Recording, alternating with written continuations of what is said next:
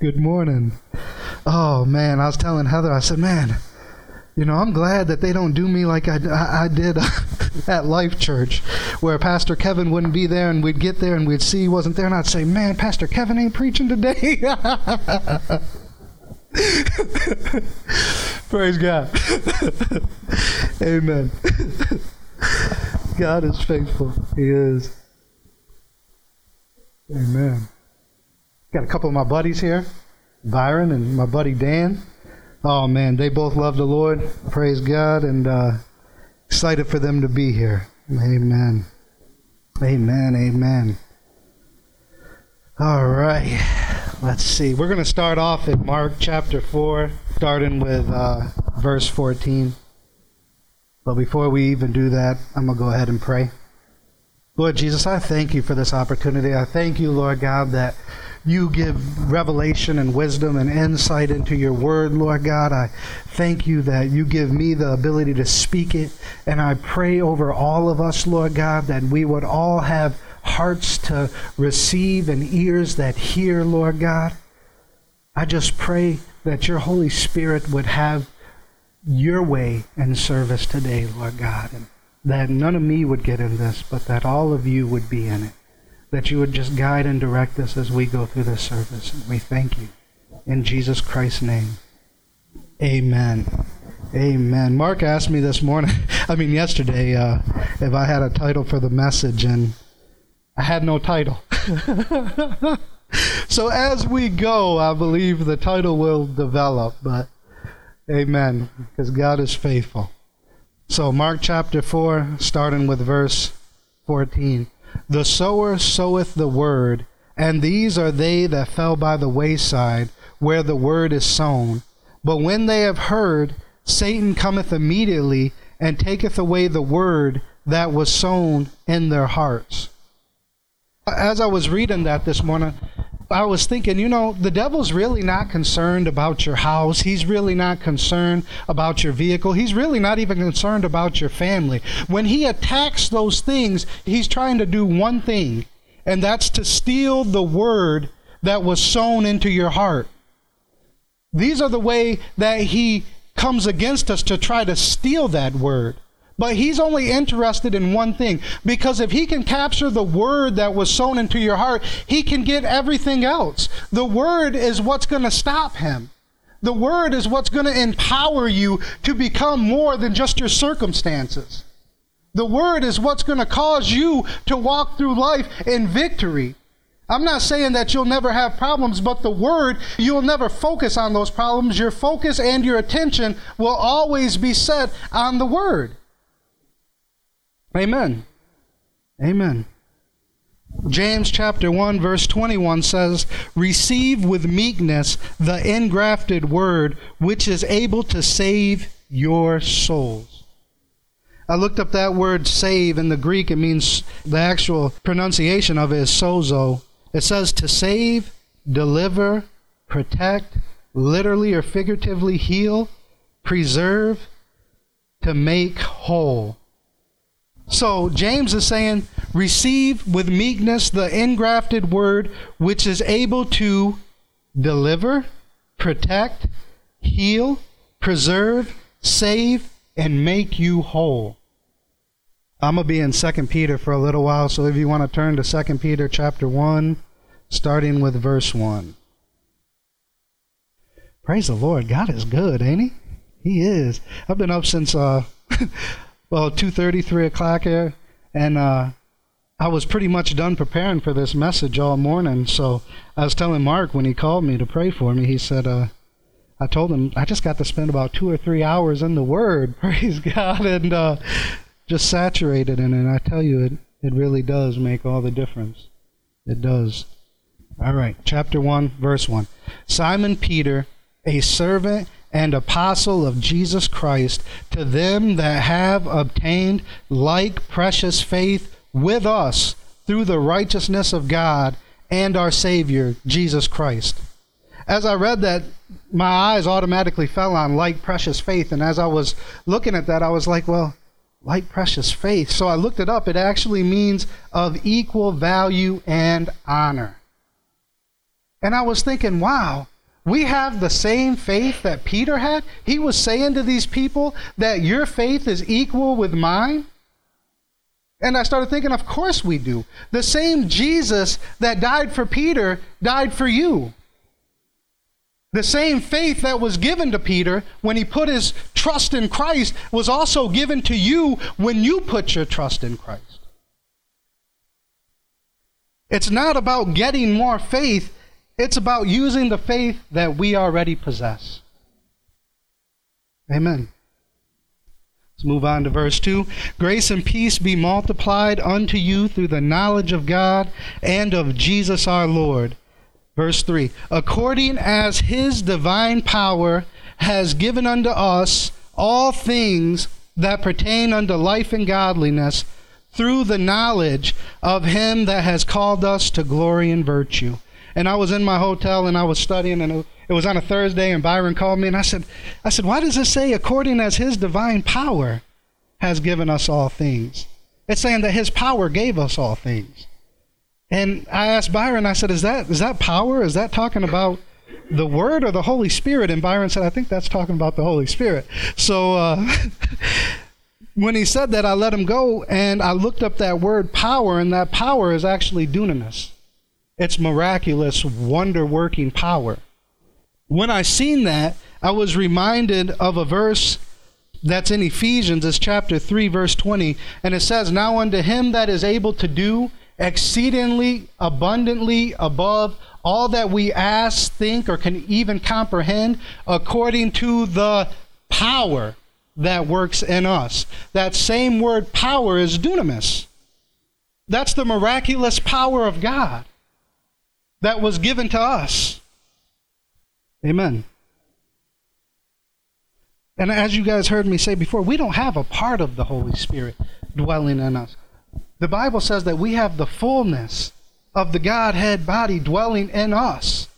That's the fullness of God. That's the same Holy Spirit that Jesus himself was filled with. It's not a different Holy Spirit. Jesus didn't take that Holy Spirit to heaven with him. He didn't. The Holy Spirit was poured out on the day of Pentecost on the earth. We have the same Holy Spirit. The Bible says no one can even come unto God unless the Spirit of God draws him. That's the Holy Spirit. And we all came to God through that same Spirit. The Holy Spirit, the power of God that lives and resides inside of us. And that Holy Spirit, that power of God it coexists with the Word of God and comes from the Word of God. We're going to keep reading.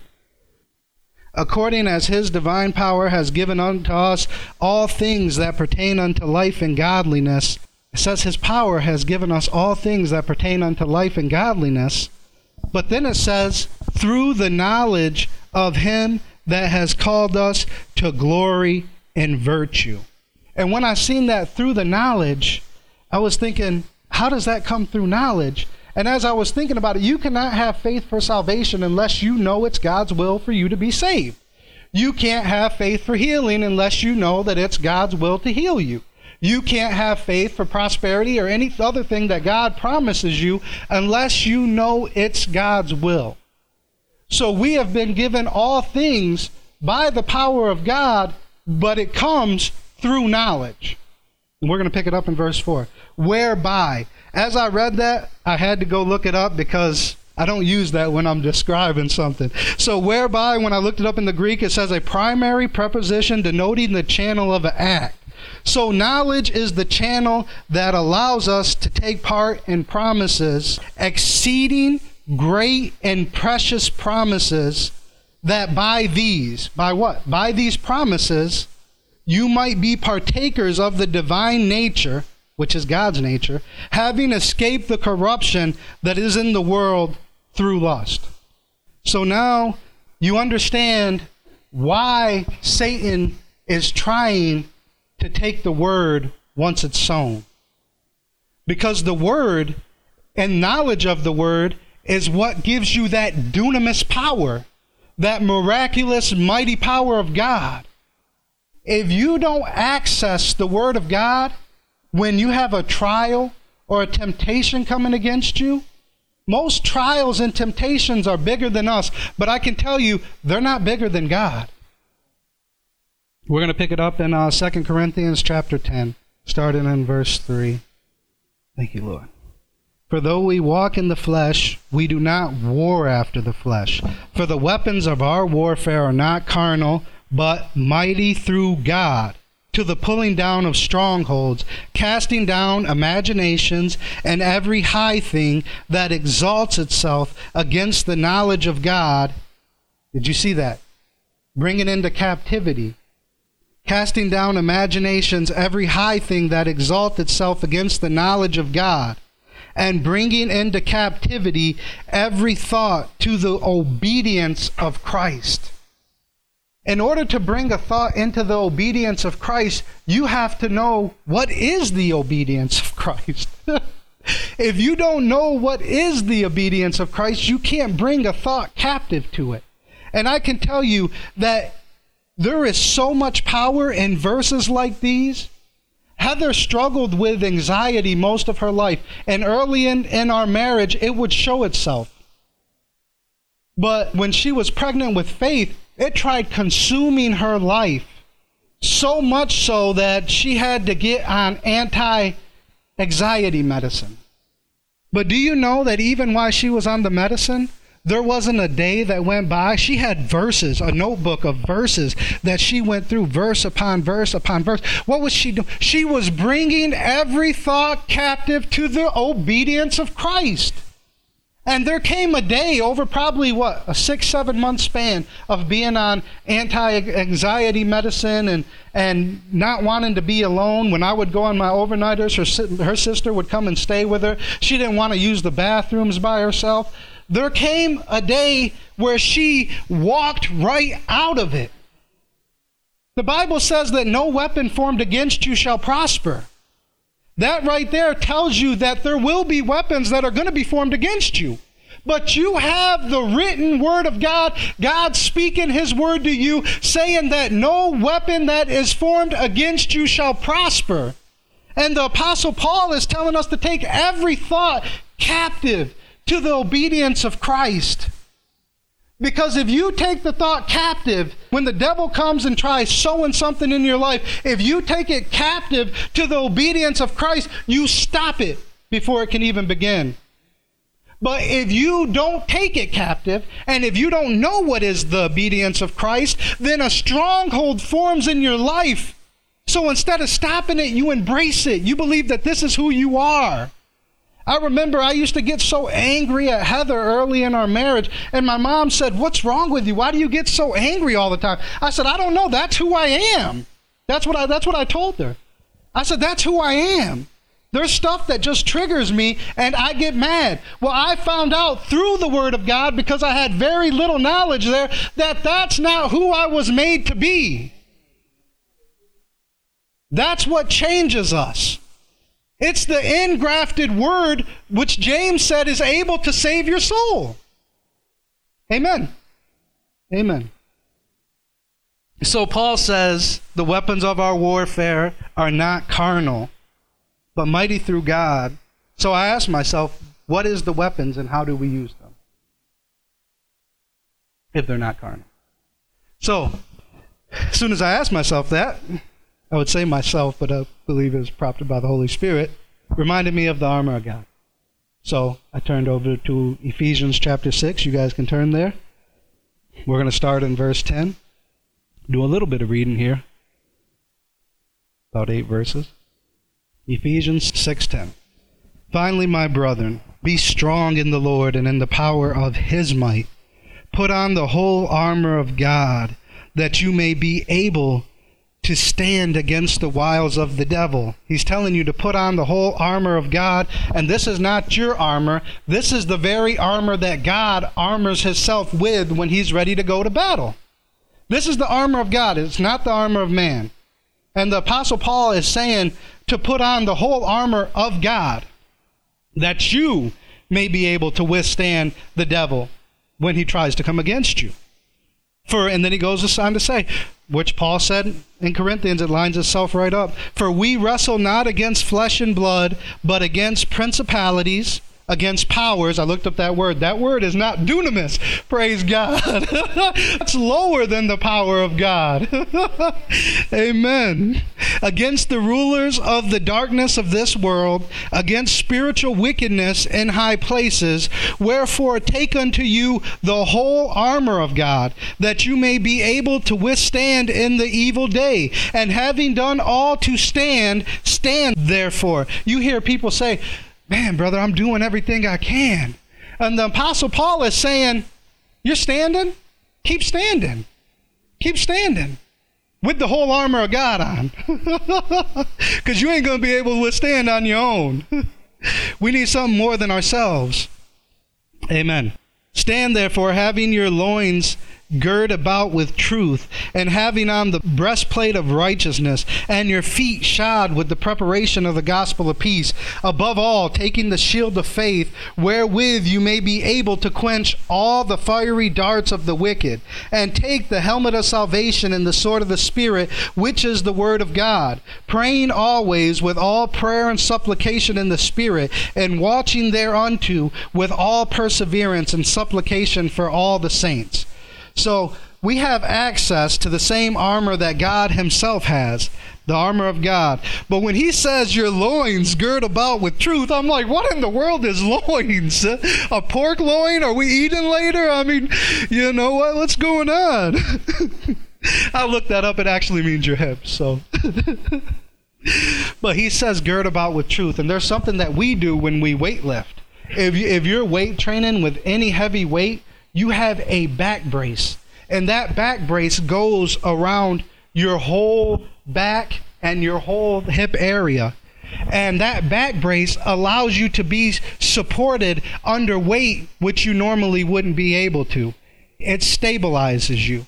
So when he's telling you to put the belt of truth around your hips, that truth will stabilize you in life. You see a lot of Christian who, who are walking around with a limp in their Christian life because they don't know the truth. Jesus said the truth will set you free. The truth will make you walk right. Amen. The truth will hold you up under more power than what you yourself can hold up. So he's saying, gird your loins about with truth. Amen. All right. Then he says, number two, the, the breastplate of righteousness the breastplate of righteousness was something that would be covering your chest. And I was reminded of the scriptures that says, guard your heart, for out of it comes the issues of life. We have to guard ourselves. We have to guard our hearts, what we let in there. But more importantly than that, it's the breastplate of righteousness, which is knowing your position in God that you have been made the righteousness of God in the earth, that you are the expressed image of God now, not when you die and go to heaven, but right now you are. Amen. Then he says, Your feet shod with the preparation of the gospel of peace. And I tried understanding that. It literally means shod means to put on shoes when I looked it up in the Greek. So he's saying, put this on the gospel of peace. You're supposed to be walking in that peace that the gospel brings. That's the preparation of the gospel of peace. But then he says, above all, above all what? Above everything he just mentioned, taking the shield of faith. But then he says, wherewith you shall be able to quench all the fiery darts of the devil. So the Apostle Paul was going through this list, and he gets down to here, number four, and he says, above all these, take up the shield of faith. Because you'll be able to quench all of them. Not some of them, not if, if he goes low and you go high, you're out, or you go low, he goes high, you're going to get hit. He says, no, it will quench all of them. The fifth, the helmet of salvation. A helmet guards your mind. What's in there? Your brain, it's your thought process. It's the helmet of salvation. We're supposed to see everything through the lens of salvation. That's the finished work of the cross. And then he says, and the sword of the Spirit, which is the Word of God. The sword of the Spirit, which is the Word of God. So, why does Satan come to steal the Word? Because once you pick that sword up, you can do battle. Not just for you, for your family, for your friends, for the people you love. They don't have to die and go to hell now because they got you in their life. And when you're trained in the Word, when God trains you with that sword, a samurai, he ain't got nothing on you. it's true. Amen. Rightly dividing the Word. Amen. Hebrews chapter 4, verse 12.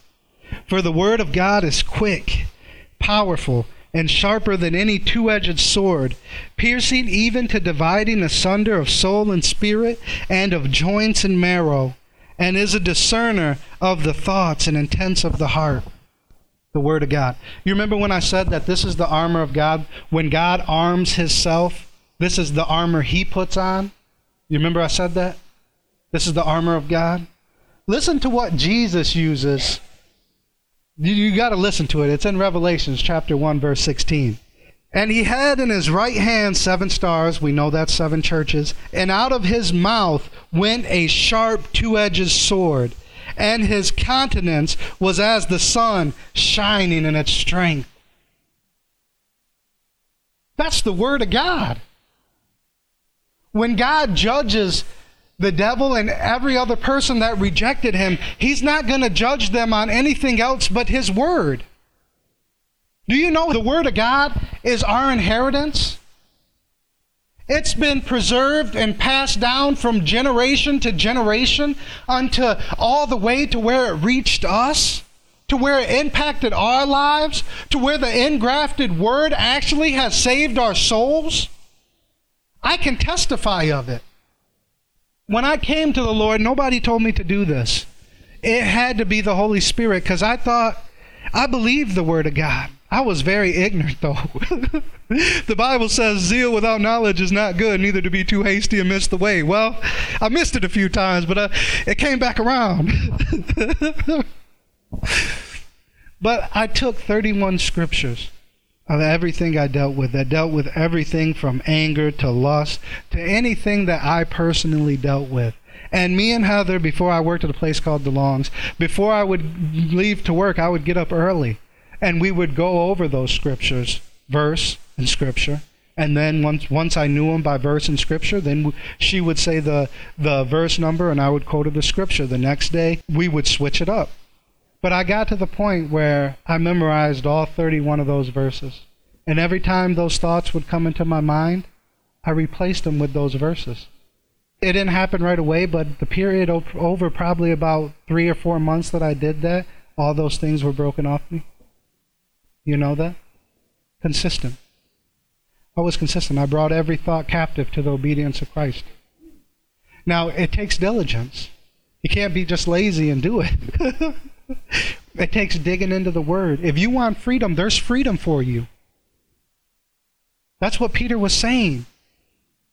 Whereby are given unto us great and precious promises, that why by these, by these promises, that we actually take on the, the divine nature, which is the nature of God, and escape the corruption that is in the world.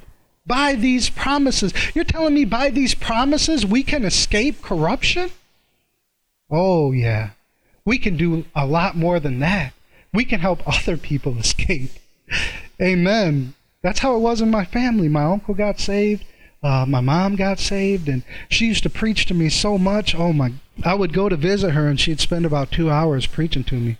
It got to the point where I said, "I'm not coming over here no more. I didn't come over here to hear about Jesus. I didn't want nothing to do with Jesus. You know, I didn't come over here so you could preach to me." They lived out in a place called Delton in Michigan, and uh, I didn't. I stopped coming over there. But uh, she gave me a Bible, and I had it on my desk, and I was living out with my brother in Illinois, and my mom came out there, and uh, she, uh, me and my brother got into it, so I ended up moving in with my mom. She moved to Beloit. One day, my dad was going to Liberty Christian, the church me and Mark came from, and she said she wasn't feeling good, and our bedrooms were apart from each other, and she asked me, she said, uh, You want to read the Bible? And I had that Bible since I was 15. She gave it to me. I just never got rid of it. And I said, Yeah, I'll read it with you. What do you want to read? She said, In the New Testament. I said, Well, where's the New Testament? I didn't know the difference. And uh, I, I found the book of Matthew, which she said, and we started reading in Matthew. I'd read a chapter, she'd read a chapter. And uh, we got to chapter 10, and my stepdad came home. I remember this like it was yesterday. It's fresh in my mind, even though it was 12 years ago. And she got up. You know, I didn't move till I was done with the book of Mark. I read all of Matthew and Mark. And then a couple weeks later, I met a man named Mark Custerman. Came over and uh, prayed with me, talked to me about some stuff, and uh, used to come and play basketball with me. Just that life on life fellowship, you know. He was a full time pastor at that time. It was just a season. It was a season. Twelve years later, I'm here now. I got uh, three beautiful kids, a loving wife, and it's all by the grace of God. But it's all through His Word. And God is no respecter of persons. If He can change somebody like me, somebody like you, He can do it for anybody. None of us are any more special than one another. We're all made in His image and in His likeness. The more word you get in your life, the more of His word you get in your life, the more free you will be. Because the Bible says, Who the Son sets free, the Son being Jesus, is free indeed. And the Bible also says that Jesus was the Word made flesh and came and dwelt among us. And we beheld His glory. I've beheld His glory.